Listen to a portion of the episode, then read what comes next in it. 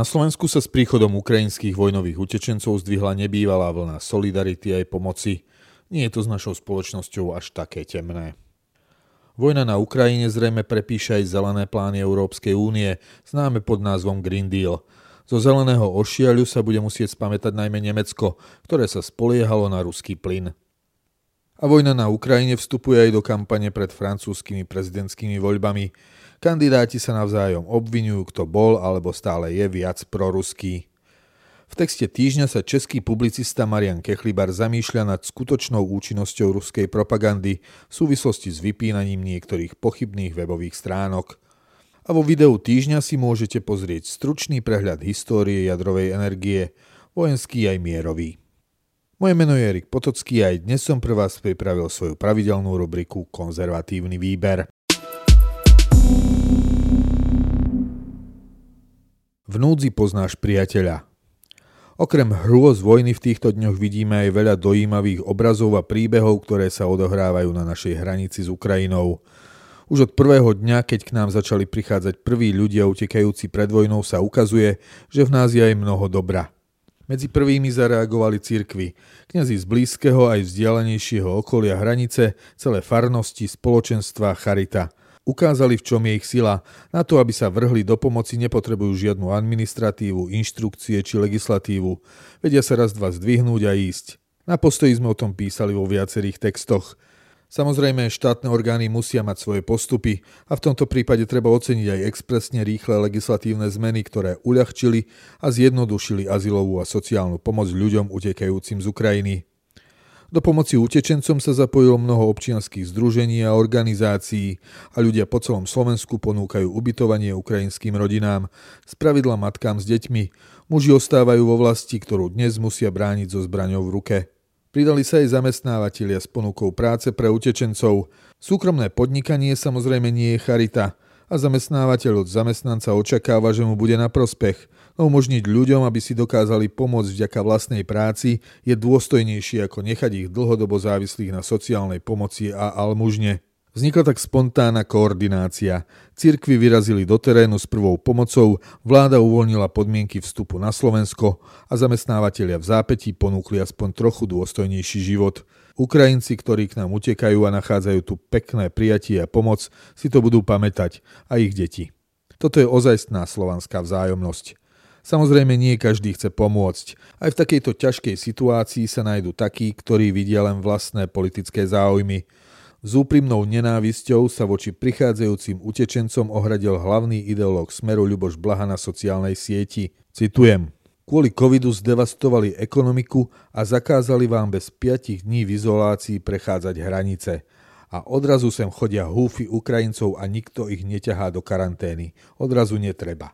Celé roky tu strašili, že nemáme dosť nemocničných lôžok a odrazu ich ponúkame pre Ukrajincov tisíce.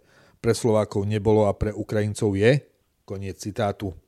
Nuž, ale zvykli sme si, že pre tohto človeka slovanská vzájomnosť znamená len schvaľovanie ruských imperiálnych ambícií. Akútna pomoc však nehľadí na to, či je niekto modrý, žltý alebo červený. Prvá pomoc sa nepýta, zachraňuje. Pravda, každá mimoriadna situácia časom zovšednie, premení sa na rutinu, ľudia sa vrátia k vlastným životom a každodenným problémom. No aj tá chvíľa spolupatričnosti, obetavosti a nezištnej pomoci nám ukazuje, že v našej spoločnosti nevládne až taká temnota, ako si občas pesimisticky nahovárame. A to je dobrá správa. Koniec Green Dealu? V záplave analýz a špekulácií o tom, čo všetko sa odohrávalo medzi Ruskom a Ukrajinou a prečo sa to nakoniec skončilo vojnou, sa vyníma vysvetlenie, ktoré si skonštruoval podpredseda Európskej komisie a ideový líder Green Dealu Frans Timmermans. Ruský tlak mal vraj za cieľ odvrátiť pozornosť od klimatickej krízy. Výrok predniesol ešte 25. januára v čase, keď medzi Moskvou a Kyjevom ešte len rástlo napätie. Podobnú perlu však pridal už po začiatku vojny bývalý americký minister zahraničia John Kerry. Green Deal má s vojnou na Ukrajine veľa čo dočinenia, no nie tak, ako si to predstavuje súdruh Timmermans. Rusko si totiž dlhodobo budovalo vzťahy s politikmi v európskych krajinách, no obraz, ktorý bol vytváraný zväčša liberálnymi médiami o tom, že ide o rôzne obskúrne postavičky z okrajov politického spektra, bol značne pomýlený. Rusi totiž najviac investovali v Nemecku. a posadnutosť Nemcov energetickou transformáciou, teda Energiewende, im prišla náramne vhod. Nemci totiž potrebovali veľa plynu. Aj preto tak dlho otáľali so zastavením povoľovania pre Nord Stream 2, aj preto uzavreli svoj vzdušný priestor pre britské letectvo, ktoré na Ukrajinu v minulých týždňoch vozilo zbrane, a aj preto až do poslednej chvíle odmietali kývnuť na akékoľvek drastickejšie sankcie proti Rusku. Putin sa jednoducho spoliehal na to, že nemecká energetická závislosť znemožní akýkoľvek spoločný európsky postup. No a Green Deal? Ten sa bude musieť prispôsobiť. V živote to už býva tak, že sa plány musia prispôsobovať realite, nie naopak. Zelené plány Európskej únie neboli v prvom rade o ochrane životného prostredia, ale o posadnutosti množstvom emisí a o regulačnej obsesii bruselských úradov.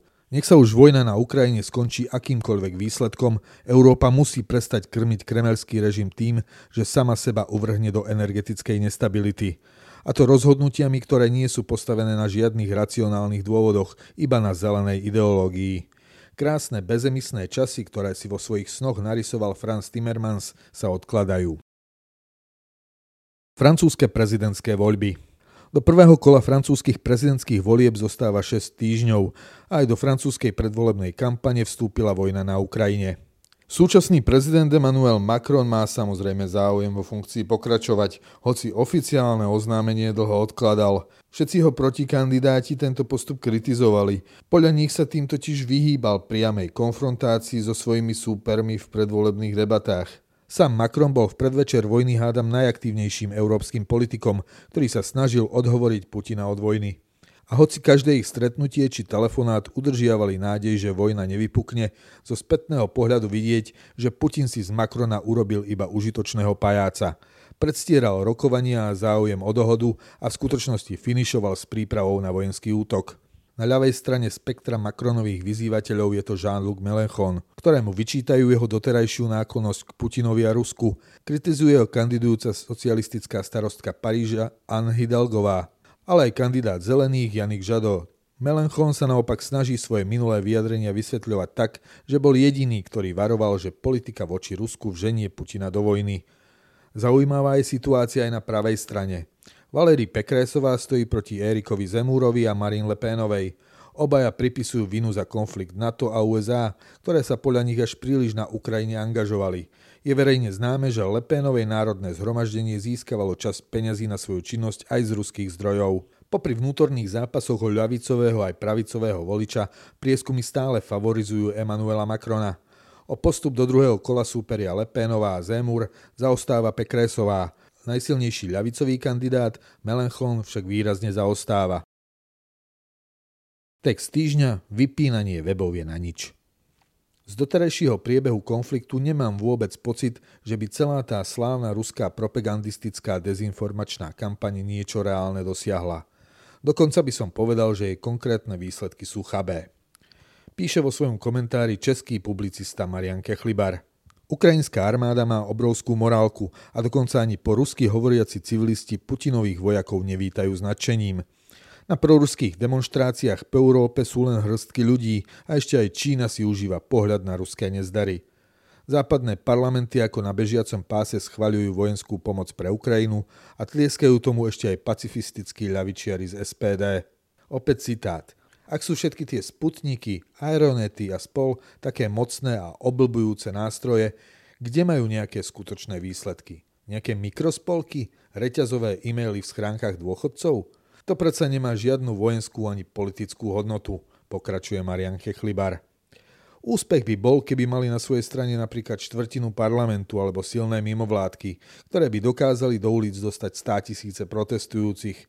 Úspech by bol, keby sa pod takýmto tlakom verejnosti západné krajiny obmedzili iba na diplomatické odsúdenie vojny. Nič z toho sa Rusom v ich hybridnej vojne nepodarilo.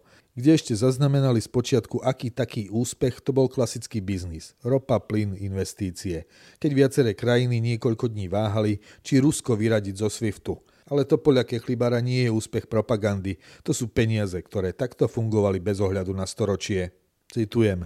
Preto nevidím dôvod, prečo by sme sa kvôli ruskej propagande mali vzdávať vlastných občianskych slobôd. Ak tu Rusi za posledných 20 rokov nedokázali zverbovať významnú piatu kolónu, ktorá by im dokázala v kritickej chvíli pomôcť, a toto je kritická chvíľa Putinovho režimu, po tomto prepadnutí Ukrajiny sa im to už duplom nepodarí. Táto akcia znechutila aj mnoho tých, ktorí doteraz stáli na postrannej čiare. Ruská soft power v strednej Európe na tom bude v najbližších rokoch veľmi zle. Uzatvára Marián Kechlibar. Video týždňa. Stručná história jadrovej energie. V posledných dňoch je témou diskusie jeden z najhorších scenárov doterajšej ľudskej histórie – použitie jadrových zbraní. Video na YouTubeovom kanáli GeoHistory prináša krátky prehľad histórie jadrovej energie. Od prvých objavov na sklonku 19. storočia, cez rozštiepenie jadra a objavenie princípu reťazovej reakcie, cez vývoj a doteraz jediné vojenské použitie dvoch bomb v druhej svetovej vojne, preteky v jadrovom zbrojení v studenej vojne až po využitie jadra ako stabilného a bezpečného zdroja energie. Toľko konzervatívny výber pre tento týždeň. Odkazy na citované zdroje nájdete v texte zverejnenom na www.postoj.sk. Moje meno je Erik Potocký a ďakujem, že ste ma počúvali.